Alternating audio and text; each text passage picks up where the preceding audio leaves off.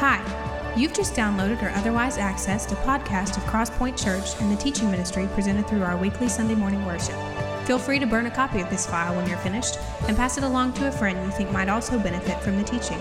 We hope you enjoy the message today, and thanks again for taking the time to visit. Some of the principles in Scripture are harder than others. This one we're going to talk about this morning is hard for me. It's obedience. Um, I'm a rebel at heart. I'm just, I have a rebellious nature. Uh, not so much toward God anymore. That was in my younger years. Uh, I, have learned obedience over the years because I've, I've seen His hand bless my obedience, and I've seen, I learned the consequences of disobedience, and so I don't want to revisit that. So my obedience to Him is is a little easier and better than it used to be years ago. I don't like people telling me what to do. You probably, some of you probably like me. Uh, I have obedience issues with doctors. And, and I love my doctors, they do, do great jobs, but I don't always agree with them. It's because I know my body better than they do, but they're, they're doing a great job. They're good people. Have obedience issues with politicians. I don't like obeying what politicians tell me to do or that I should do. Um, and we'll stop there. I got more issues, but we'll stop there because I, I struggle with obedience uh, to, to men, to man, I guess in general. That's why I need these truths today. I hope you're probably some of you are, here like me. We're looking at the Johns at the, these essentials, uh, several essentials to the faith. He's he's writing with great contrast uh, uh, about these essentials. And so we're going to look today at this essential of obedience. Number, essential number one is obedience. Uh, pick up in verse 3 with me, if you will, in, in chapter 2 of 1 John, and we'll read down through verse 14 together. It says, We know that we have come to know him if we keep his commands. Those who say, I know him, but do not do what he commands, are liars, and the truth is not in them. But if anyone obeys his word, love for God is truly made complete in them. This is how we know we are in Him. Whoever claims to live in Him must walk as Jesus did. Dear friends, I'm not writing to you a new command, but an old one, which you have had since the beginning. This old command is the message you have heard.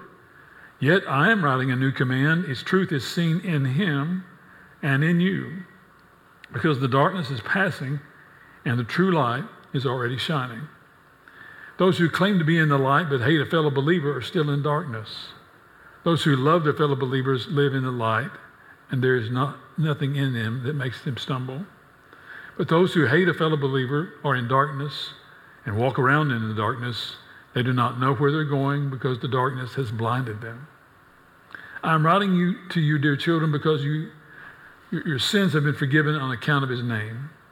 I'm writing to you, fathers, because you know him who is from the beginning. I'm writing to you, young men, because you have overcome the evil one. I write to you, dear children, because you know the Father. I write to you, fathers, because you know him who is from, from the beginning. And I write to you, young men, because you are strong, and the word of God lives in you, and you have overcome the evil one. Well, a few things today I think we can glean from this idea of obedience. The first is this: is we are to be have obedience to the word. Look at verse 3 again. It says, We know that we've come to know him if we keep his commands. Those who say, I know him, but do not do what he commands are liars, and the truth is not in them. But anyone, watch this, who obeys his word, love for God, is truly made complete in them. This is how we know we're in him. Whoever claims to live in him must walk as Jesus did.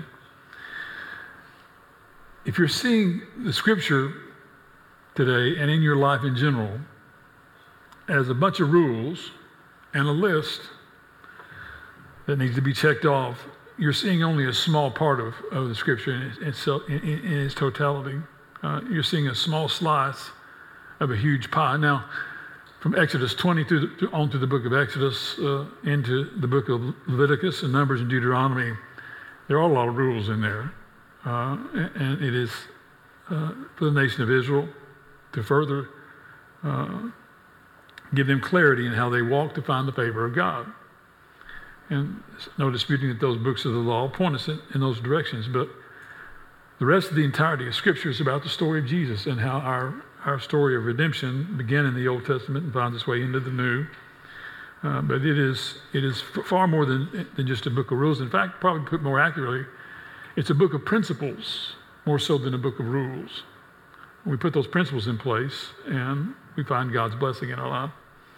Uh, to recognize those principles and how they apply, though, we need to know the person of this book in, in its entirety, what it's about. Uh, if you don't know him, the Bible is a reliable source of noble and accurate and historical information. If you do know him, though, it becomes something supernatural. It becomes spiritual. It becomes something that, that is uh, not only changes your here and now, but changes your hereafter. Changes your attitude, changes the way you think, changes really everything about you because it is a spirit, Holy Spirit, that makes the word gel in our hearts and makes sense to us, in our minds and in our spirits. It's a spiritual book. It's not just for our heads, but for our hearts also. If we don't know Him, it's, it's like I said, it's good information for our heads, for our minds to have. But If you know Him, it changes the heart. And that's, that's the huge difference of why we're to be obedient to the Word. Not only obedience to the Word, but obedience to the way. Look at verses 7 and 8. It says, Dear friends, I'm writing, not writing to you a new command, but an old one, which you have had since the beginning. This old command is a message you have heard, yet I am writing you a new command. Its truth is seen in Him and in you, because the darkness is passing and true light is shining. Uh, talking about the way you're, he's saying it's not the Hebrew way necessarily. You, that's, that's what this phrase you've had since the beginning means and points to is the Hebrew way. But it's the Jesus way that he points to in verse 8 when he says the truth is seen in him, in a person. In writings or in the law, but in the person of Jesus. Uh, the truth is seen in him, he says. Now, John, who's a Jew here, is, is, is not writing about an isolated concept that he just pulled out of thin air because Jesus himself said in John 14, verse 6, I am the way, the truth, and the life. No one comes to the Father unless he comes through me. Paul put it this way in Hebrews chapter 10, verses 19 and 20. It says, Therefore, brothers and sisters, since we have confidence to enter the most holy place by the blood of Jesus, by, what's this, a new and living way, open for us through the curtain that is his body. He's referring there to the curtain that separated the Holy of Holies from the holy place. At Jesus' death, when he gave up the ghost on the cross in the temple, that curtain, that veil was torn in two from top to bottom. It was about 40 feet wide and about 18 feet tall, 18 to 20 feet tall, and woven from one piece of fabric, about three inches thick. Now imagine that being torn in two when, when Jesus gives up the ghost on the cross to say, You have access to a holy place, to a holy God. You, know, you no longer need to, to come to me by way of a priest. I, have made the way myself. So that's, that's, access is what he's talking about in this verse to the, to the new way and, and not the old Hebrew way, uh, but to, to, the way made access, that access is made by Jesus. Uh, so the way to God is not a set of rules or a list necessarily. Uh, but it's a relationship with a person. And the person is Jesus. This is a this was a new revelation in this day and time. Uh, but if all you've ever known and experienced is all you think there is about God, most of us have a lot to learn. Uh, I've I've been at this a while. I've been walking with God since I was nine years old. Been serious about His Word for probably the last 40 years, um, or longer than that. But I found that the more I know,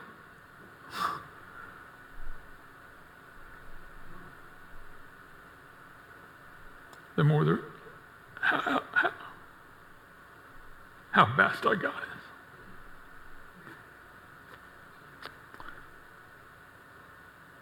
And if all I, if all I know is all I've experienced, uh, which is where many of us walk in relation to our own experience, if all we know is what we experience ourselves, uh, what I want you to hear this morning, by way of His Word, is there's so much more to your God than you've seen.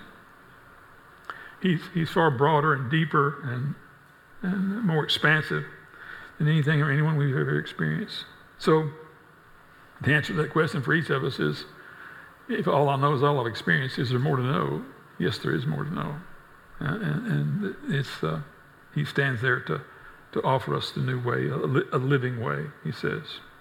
And obedience points, points us in that direction, points us to the word, to the way. Thirdly, obedience points us to the walk, points us to his walk. Look at verses 9 through 11 with me. It says, Those who claim to be in the light but hate a fellow believer are still in darkness. Those who love fellow believers live in the light. There is nothing in them to make them stumble. But those who hate a fellow believer are in darkness and walk around in the darkness. They do not know where they're going because the darkness has blinded them. Uh, when Rome came in to overthrow Jerusalem in 70 AD, that's about when this, uh, these letters from John were written, somewhere between 70 and 90 AD. Just after Rome had come in to overthrow Jerusalem, the Jews scattered throughout that region um, into, into even converted Jews, Messianic Jews, converted Jews scattered into, into Greek churches and, and, um, in, in, there were mixed congregations in, in that sense all over, Greek and Jew. Um, and um, this, in part, what John is addressing here, this created a sense of elitism that the Jews thought they were better than the Greeks and Gentiles thought they had a better way because they had come from the law and were still, still, still seeing the law as valid, yet accepting uh, Christ as Messiah. And he's saying, if you think that way, you're in spiritual darkness. If you still are relying on the law, and, uh, aside from Christ alone, you're still you're walking in spiritual darkness and cultural darkness and biblical darkness. And saying that uh, if, if, you continue to think that way, darkness is what follows you. He's pointing, I think, kind of in a backhanded way to the Jews to, to say, if you, if you think you're the only ones doing it right, you got a lot to learn here. So he, he is, as, as I said, John as a Jew has, has, come the, has kind of an inside track and an opportunity to, to speak that way to his own people. Um, this idea of thinking we're the only ones that's doing it right is still prevalent in our day. There are churches that, and pastors, and, in fact, in some cases, whole entire denominations who look at the NIV scripture that I'm reading out of today as heresy because they're still King James only and don't hear judgment from me from King James. I love the King James translation. It's just uh, difficult sometimes to grasp, especially for a new believer. And from a standpoint of accuracy, it's probably third or fourth down the list of translation in translations. But uh, those wars are still being waged among believers that are senseless, in my view. Uh, that I was leading worship at the time. The, the worship wars were going on in, in, the in the 90s and early 2000s, and uh, being a part of that transition myself. Uh, gave me kind of an, a, a keen insight into what this was really about. And looking from the outside in, many people thought this was all about style. That you either it was all about either doing traditional music, choral music, or doing contemporary music and, and with contemporary instruments and, and, and newer songs. And the, the, the deeper I walked into that, the more I saw it's less and less about style. In fact, it was little in my heart about style and more to do uh, about direction. Meaning, many, many of the older, more traditional music in churches and worship in churches was more horizontal. We sang songs about God. As worship began to transition, we began to be more vertical, singing songs to God. Huge difference between the, neither one of them are evil or wrong. Just a huge difference in the approach to what worship is and should be about. And so there are churches this morning singing songs about God that are doing great things and, and doing great jobs with traditional music and choral music, and I, I applaud what they do. I'm for them.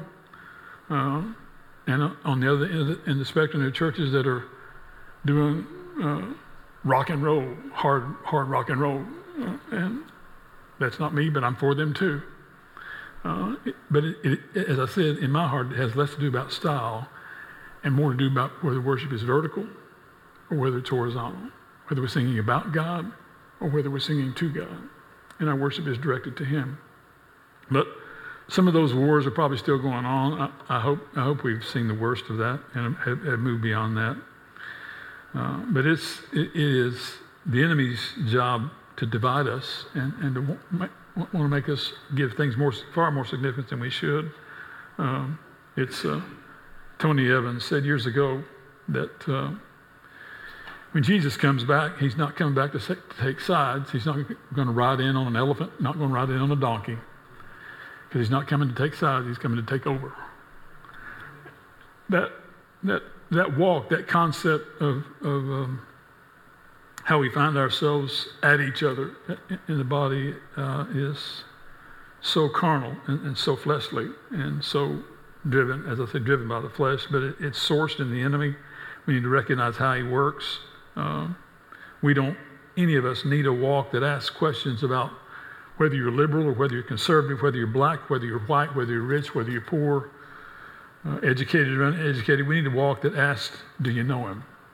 Do you know Jesus? And are you walking with him? Is your walk such that those around you are seeing your faith in him is real and genuine? And, and not only can it change, has changed your life, but it can change theirs as well. And that's, that's the kind of walk that obedience demands of us and asks of us. So we're called to be obedient to the word, to the way, and to the walk. But then this question comes to follow up why is obedience so, such an important issue? Look at verses 12 to 14 with me says, I'm writing to you, dear children, because your sins have been forgiven on the account of his name. I'm writing to you, fathers, because you know, you, you know him, him who, who is from the, uh, from the beginning. I'm writing to you, young, young men, because you have overcome the evil one. I write to you, children, because you know the Father.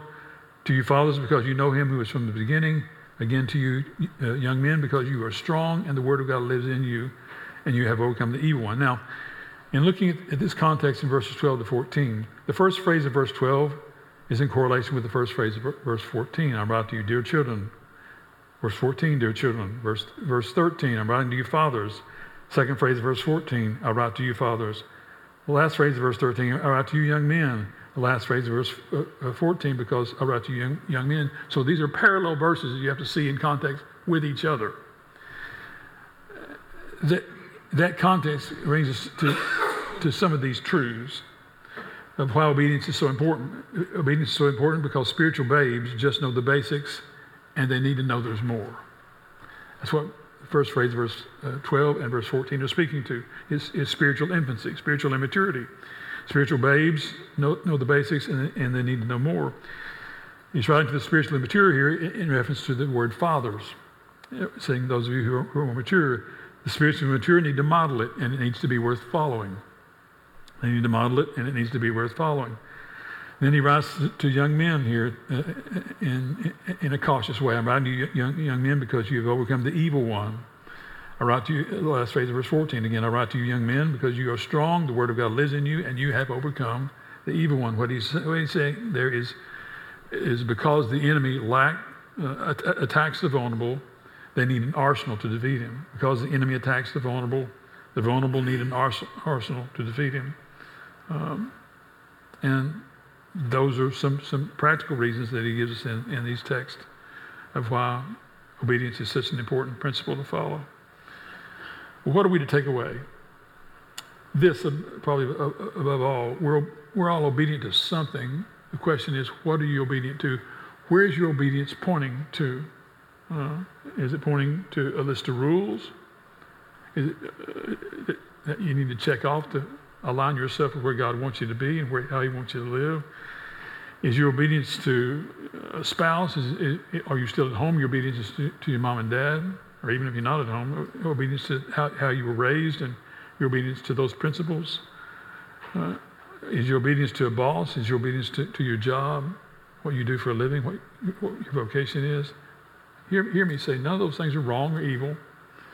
But our obedience is pointing to something or someone. Each of us are. I wonder if that's pointing to the Lord Jesus. But hear this today. If you, if you miss everything I've said, don't miss this. Don't confuse obedience with compliance. Obedience says, You've convinced me.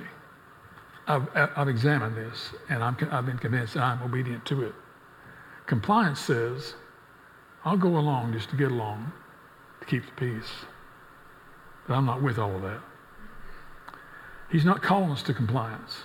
He's not calling us to go along to get along. He's calling us to come away from that and be separate because we've seen and put His Word in, into our walk to see this works every time we apply it. And as we apply it and apply obedience into our life, God will honor it and bless it and bless His Word in us and our walk to others around us. Um, don't confuse obedience and compliance. But let me close with this question. Are you satisfied with where you're with the direction where your obedience is pointing? Because your obedience is going to point to what you value most. We, we talked about several of those things there just a moment ago. Uh, as I shared with you as we began, uh, I struggle with obedience because I have a, a, a, rebellious spirit, and so oftentimes my obedience points to me. I'm my own problem, and I realize that I, I, I'm my, my own selfishness, my own arrogance. I think in some cases I know more than God knows, and in many cases I think I know more than everybody else knows. And sometimes I do, but sometimes I don't.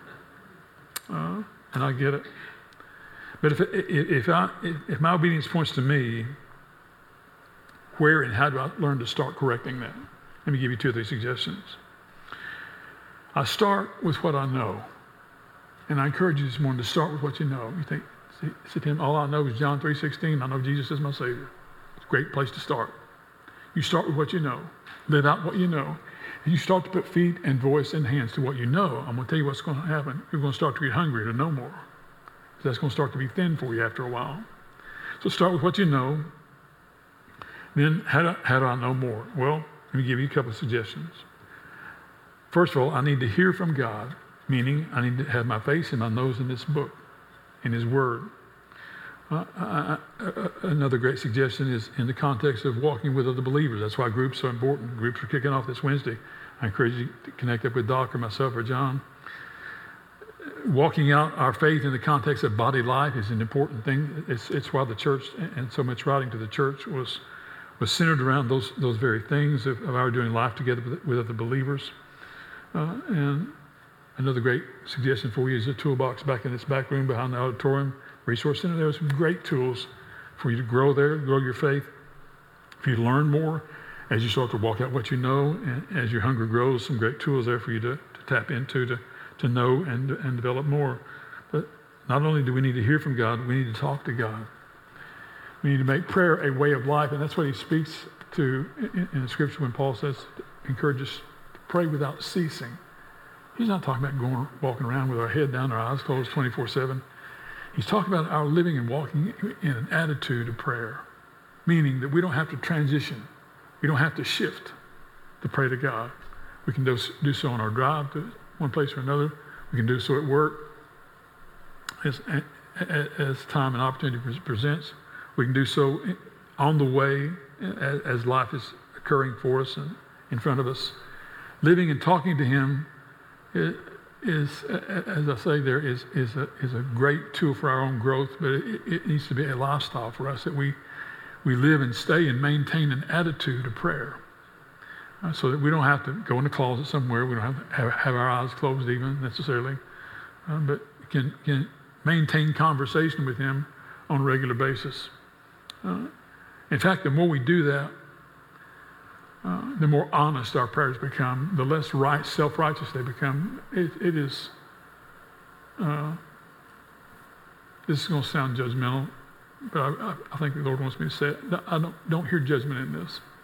That's not my intent. But if the only time we feel like we're able to pray is when we are uh, coming to Him in a formal way, Almighty God, hear the prayer of your children today if that's how you've been led to pray, please don't hear judgment in that. He just wants you to talk to him.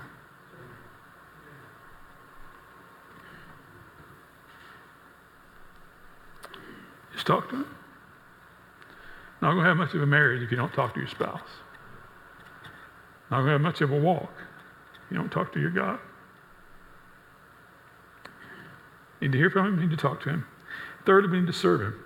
Uh, that's, that's where the vehicles of the church comes in, uh, not just in the context of church, of local church, but great opportunities to serve in, in the church and here. We need people to work with children. We need people to help with worship team. We need people to help with media. We need people to help with hospitality. A lot of great opportunities to serve here and in every church in America, I'm sure. But as we hear from him, as we talk to him, and as we serve him, we start to see this, this walk of obedience start to be a more natural thing, less and less contrived, less uh, forced, less of a burden, and more of a way of life. Uh, that's what obedience should look like.